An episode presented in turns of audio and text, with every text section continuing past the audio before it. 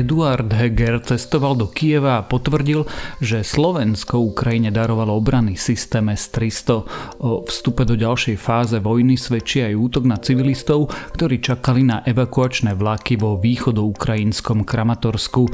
Počúvate ukrajinský spravodaj, pravidelný súhrn informácií o vojne na Ukrajine. Moje meno je Tomáš Prokopčák a toto sú správy z piatka 8. apríla.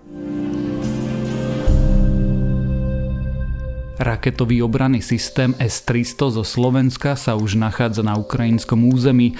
V piatok to počas cesty do Kieva potvrdil premiér Eduard Heger. Tajný presun trval podľa televízie za dva dni.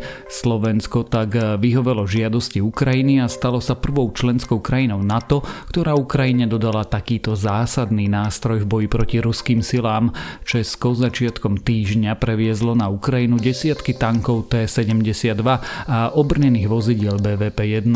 Aj keď S-300 nie je moderným systémom, dokáže úspešne zneškodniť lietadla, dróny aj rakety. Na Ukrajine by dokázal chrániť mesta či strategické ciele ako jadrové elektrárne. Slovensko poskytlo pomoc Ukrajine až potom, čo členské štáty poskytli náhradu za obranný systém. Na Slovensku sú už tri batérie systému Patriot z Nemecka a z Holandska. Ďalší od Američanov by podľa ministra obrany Jaroslava Jaroslava Naďa mal prísť o týždeň. Zosilňujúce sa útoky na východe Ukrajiny prešli do novej fázy po tom, čo ruské ostraľovanie zasiahlo železničnú stanicu v Kramatorsku.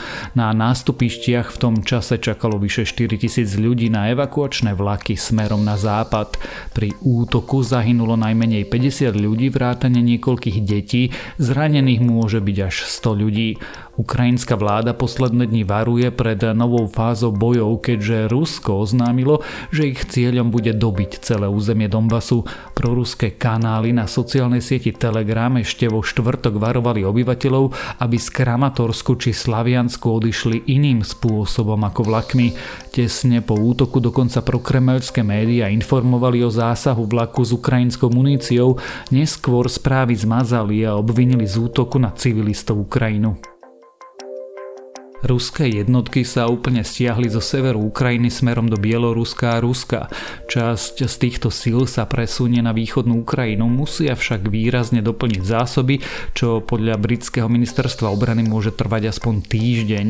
Po odchode ruských vojsk zostávajú zničené mestá a dediny. Mesto Borodianka je na tom podľa vlády ešte horšie ako zničená Buča, kde našli tela najmenej 300 civilistov. Zničená je aj väčšina obytných budov na hlavnej ulici ulici. V meste už začalo odpratávanie trosiek a hľadanie tiel. Situácia v Mariupoli je nadalej zúfala, mesto je obklúčené a vo štvrtok sa podarilo evakuovať len 1205 osôb. Ukrajinský prezident Volodymyr Zelenský vo štvrtok varoval, že devastácia v Mariupoli bude zrejme väčšia ako v mestách, z ktorých sa nedávno ruská armáda stiahla. Zelenský tiež povedal, že Rusko sa bude snažiť hodiť vinu za zabíjanie civilistov na Ukrajinu. Už predtým sa objavili správy o tom, že Rusko používa v meste mobilné krematória, aby zahladilo stopy po obetiach. Novinári zo CNN s ukrajinským ministrom vnútra navštívili Černobylskú zónu prvýkrát odkedy z nej ustúpili ruské vojska. Asi 170 ľudí držali Rusy ako rukojemníkov v podzemných krytoch bez komunikácie a so zlým vzduchom. Väčšinou išlo o policajtov a ukrajinských vojakov. Väčšina z nich bola neskôr odvlečená do Ruska. CNN tiež potvrdzuje správy o tom, že ruskí vojaci museli čeliť zvýšenej radiácii. Kopali napríklad zákopy vo vysoko vysoko kontaminovanej pôde a zvýšená rádiácia bola aj v oblastiach, kde ruská armáda prespávala. Európska únia prijala piatý balík sankcií voči Rusku. Od augusta úplne zakáže dovoz ruského uhlia, ktoré pre režim ruského prezidenta Vladimíra Putina predstavuje príjem 98 miliard eur ročne. Na sankčný zoznam pribudne aj 217 ruských činiteľov a oligarchov a 18 subjektov. Sú medzi nimi aj predstavitelia samozvaných separatistických republik na východe Ukrajiny. Británia pridala na sankčný zoznam aj céry ruského prezidenta Putina. Poľský vicepremiér Jaroslav Kačinsky však už nechce spolupracovať s Viktorom Orbánom. Orbánov prístup k vojne na Ukrajine označil za sklamanie. Keď Orbán vraví, že nedokáže jasne vidieť, čo sa stalo v Buči, mal by navštíviť očného lekára, konštatoval Kačinsky. Pravicové vlády Poľska a Maďarska boli pritom roky strategickými partnermi a navzájom sa podporovali v sporoch s Európskou úniou.